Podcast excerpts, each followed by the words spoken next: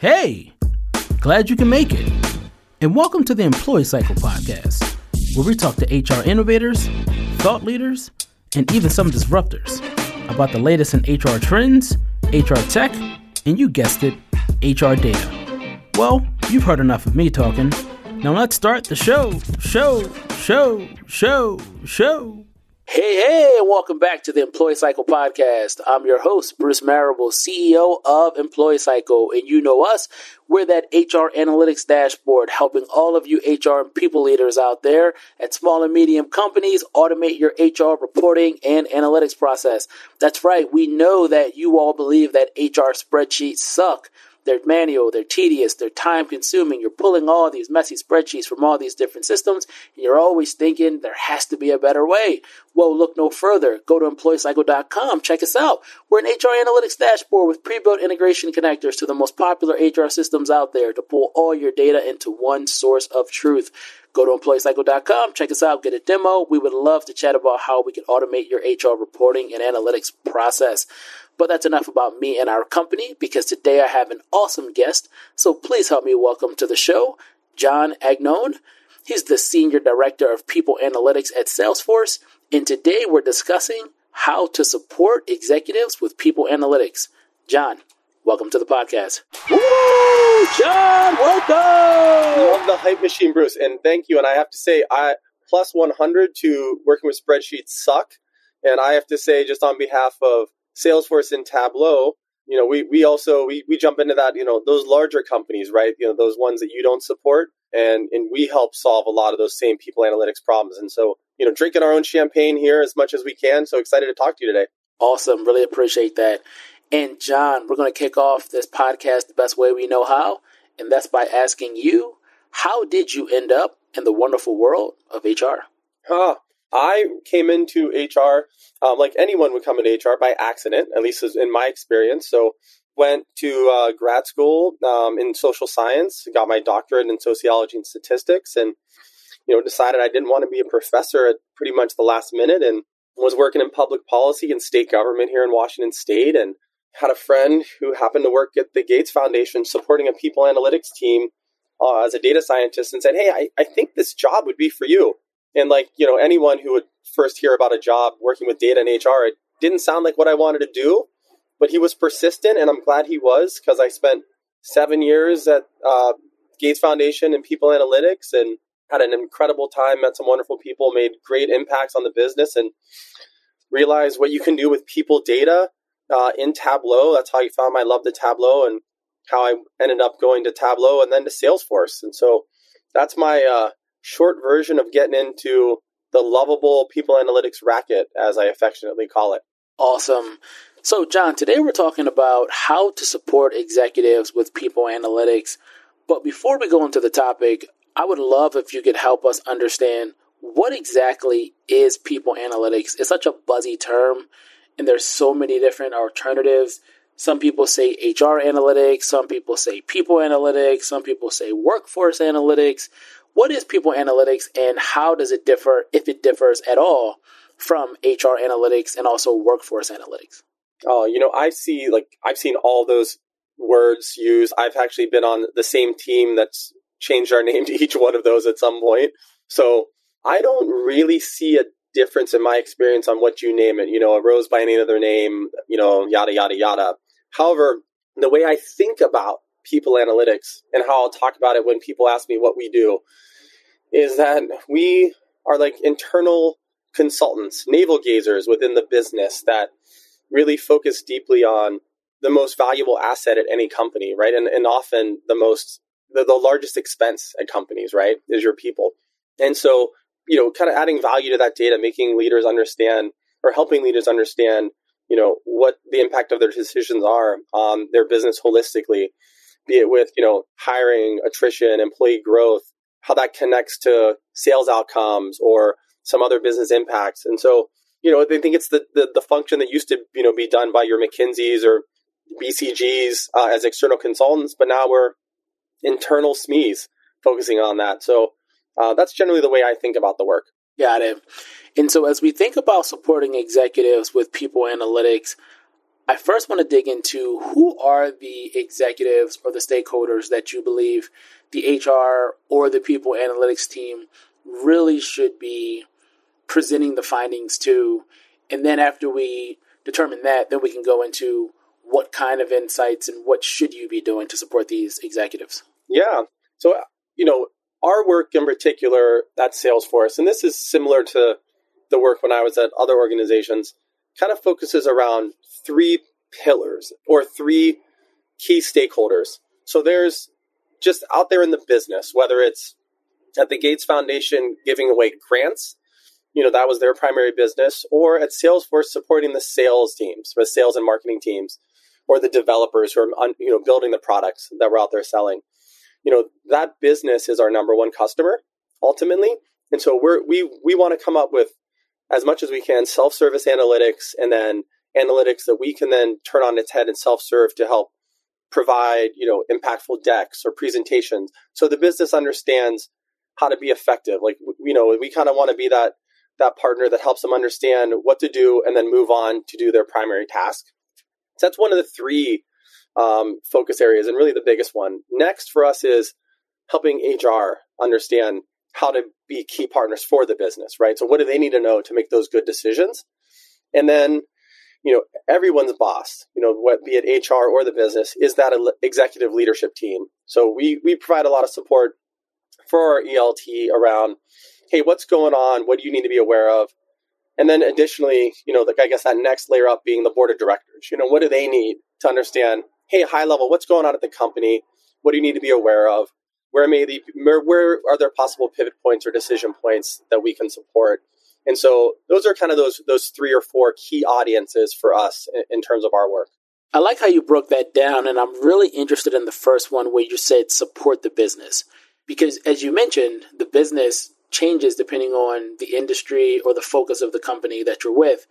And so, how do you define what the business is? So, for instance, if you're a manufacturing company, is the business more the sales team or is the business the actual cohort of the workforce that's manufacturing whatever gadget or thing that you're building? How do you decide what business is that? And does that and should that come from the business to say, hey, we're the most important, or should you be able to discern that and determine that as the team creating the analytics? Yeah, such a good question. I mean, kind of focusing more in our world, right? Like I see, you know, the two key parts of the of the business are the sales team and the development team, right? They can't they can't do their jobs without each other right? So the sellers have nothing to sell if the developers don't create a good product, right? And so, you know, I see both of those are so key. Um, what's one of the reasons that I and several of my peers in people analytics are always willing to jump on sales calls, right? Because as I tell them every time, they're always so grateful that we come and I say, hey, you're helping pay the bills for everyone here. I'll jump on any time. And so I think, you know, being able to, you know, guide both of those, you know, we spend equal time with our, our tech and product leaders as we do with our distribution leaders on the sales teams. To, and, and we have separate separate uh, analytics leaders who really get deeply embedded with those teams to understand what they need and, and drive you know an impact from a people analytics perspective because they're both like it, it's it's such a it's so symbiotic between those two that it's, it's really key to focus on both. When you're looking at a team like the sales team for instance how much about how the sales team operates and the overall KPIs or OKRs that the sales team is trying to achieve does the HR or the analytics team need to know? What does that relationship look like so that you can support that part of the business as efficiently and effectively as possible? I mean, we definitely need to be conversant in some of their their key metrics, their key areas of interest. You know, what? I have a, a director under me who's just spend so much time with our sales leadership, you know, with, partnering with the sales strategy team, understanding, you know, what metrics and data they need to inform their strategic decisions, you know, around, you know, ACV or annual contract value. You know, it's one of the things, one of the, the metrics that our sales team is constantly thinking about and, and honing in on. And so, you know, we often give a lot of thought around, hey, what what metrics, what data, you know, from a dependent variable perspective, you know, would ACV impact? And, and likewise, if we used ACV as an independent variable, what could that drive impact on uh, from an employee perspective? So we're always trying to you know think creatively and holistically with them and, and learn their language so that we can help translate our HR speak and, and processes and programs into something that's relevant for them that really is and I don't say this in a demeaning way, an afterthought. Like it shouldn't be their main thing to think about HR processes and data. We want to make it easy for them so they can do what they were hired to do. And so when they're thinking about and focusing on ACV, and for those of you who don't know that acronym, that's annual contract value or how much each customer is paying you per year. As you truly understand what that means, how does that help you do your job better or provide better insights? Are you taking that data and then mashing that together with HR data, or is that informing you to now better understand how are you going to use this employee data to better support them? And are there any examples you can give there? Yeah, I'm trying to think of a couple examples. So, you know, definitely um, there have been times where, you know, we've done things like, hey, you know, look at, be it, you know, promotion rates or, you know, transfer rates uh, of employees or um, ratings by, you know, attainment, like percent attainment around those ACV goals, right? And what those, what they are either in the aggregate or at the individual level or team level. Um, so we've done some of that in the past in partnership with the sales strategy team where, you know, they'll share some of that line level data or employee level data so that we can match it because generally, you know, people analytics, you're the only ones who have the keys to the people castle. And so people are asking you to enrich their data and, you know, various ways that you can do that. And so that's one of the examples, one of the things we've done a little more on the Tableau side um, prior to the acquisition that we had done a little more of that. So I'd say generally it's more to your question, Bruce, around hey, just being informed of those metrics and being able to understand what's important for the business and how we can provide value and, in, in support of the way that they think about the world, which is very, you know, contract value driven. Got it. And so the next area that you were talking about is helping HR. And I know a lot of our audience who are primarily HR leaders that don't have the luxury of having a people analytics team, they're trying to do this themselves. How should they think about what's the best way to be able to support leadership, whether that's the executive leadership team or individual department managers? What should that look like? Yeah. You know, I always feel like, you know, the, the most important thing is being able to summarize at a high level, you know, what's going on with your company around, hey, what's our current headcount? How's it tracked over time? You know, what's what's hires? How's that changed over time? You know, a, a couple clicks down around like, hey, what's our average time to fill? Um, you know, what are our you know hiring rates per per recruiter? You know, some basic stuff. You know, the types of things that when we talk to customers, we really say, hey, you want to get started with like some like an executive overview, right? You can go deeper on all of these things, but you need to be able to support the business around things additionally around like, hey, what's our, you know, uh, percent women uh, headcount, you know, percent, and I know it differs by business, you know, in, in tech, we focus on URMs or underrepresented minorities, right? You know, what's your hiring rates? What's your, your current headcount? What, what's your attrition overall? What's your attrition to key competitors? Things like that. So, you know, being able to be, I think for HR leaders to be conversant in their area of expertise to show up as partners with the business and then with their bosses in the executive leadership team as like a key strategic partner. I think that's the number one thing that we provide in people analytics is, you know, the ammo for those leaders to go in informed with their bosses uh, and their clients who are in the business to really, you know, be like a key strategic partner. Interesting. And as HR leaders are thinking about the different areas of metrics and categories of different data points of employee data that they can pull together. What do you think are the top three to five, if it's even that many, types of metrics that they should be sharing in this exec dashboard or this exec overview?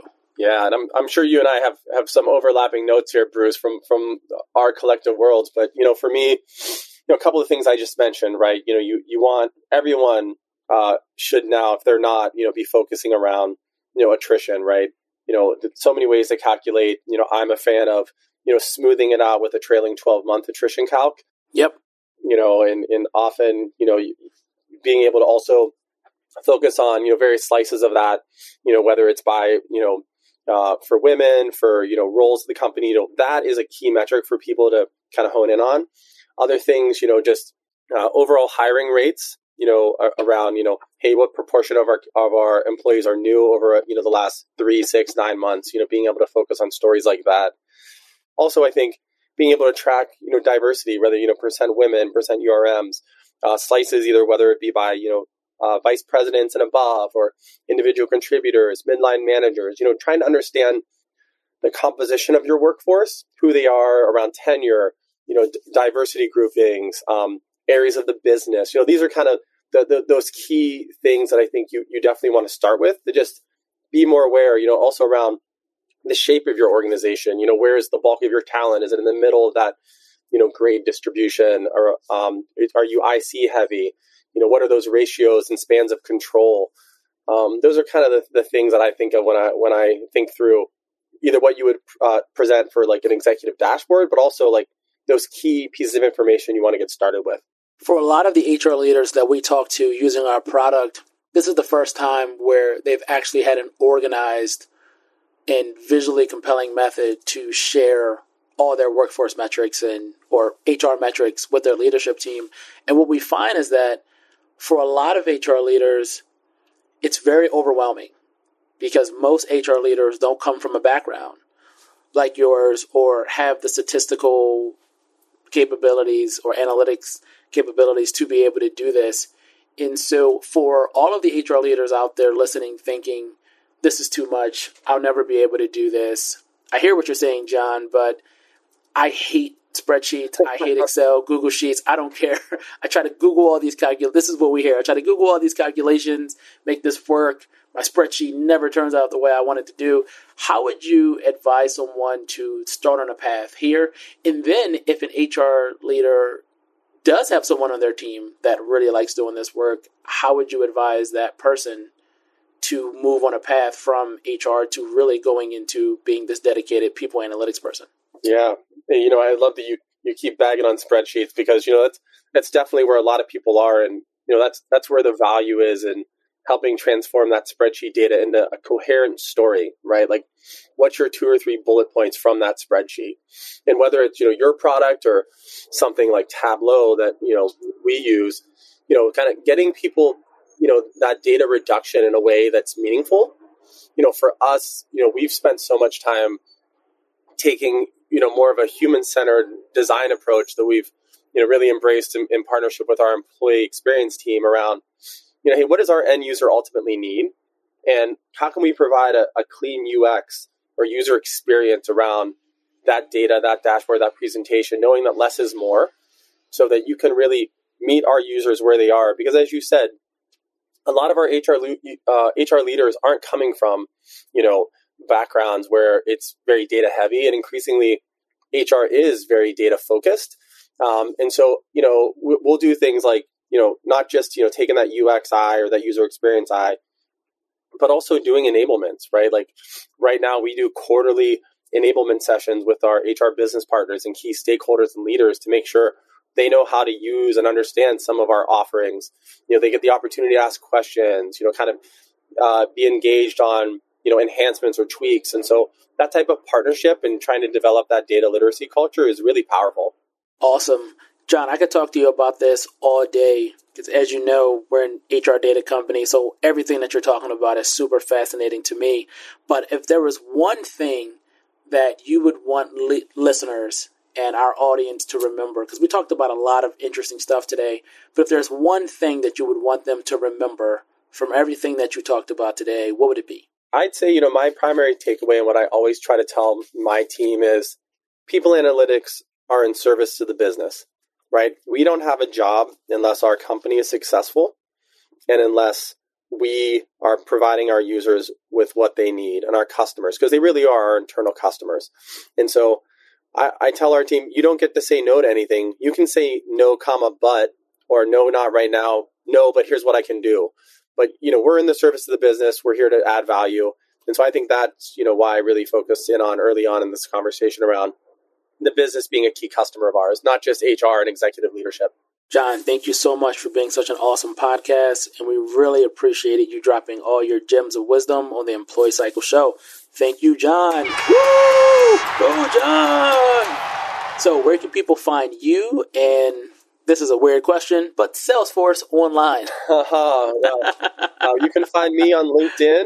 Uh, I am not much of a uh, social media person beyond that, but uh, it, I do have a presence on LinkedIn and Salesforce at salesforce.com. And then if you want to track some more people analytics metrics, we have equality.com for all of our diversity, equity, and inclusion metrics. And um, we're going to be making that a little splashier uh, in the months to come. So stay tuned. Awesome. For everyone listening, if you enjoyed this podcast episode as much as John and I did making it, please leave us a five star rating. Also, if you are listening to the Employee Cycle podcast for the first time and you came here because you're either already a huge super fan of John and you just had to hear what he was going to say, or you thought this topic was super compelling because you're trying to get more into people analytics, but now you're hungry for more episodes, please subscribe to the Employee Cycle podcast on Apple Podcasts, Spotify, and all other major podcast platforms. And last but not least, all of you super awesome HR and people leaders out there, please continue to hire, train, and retain the best workforce possible. Thanks. Later, kids.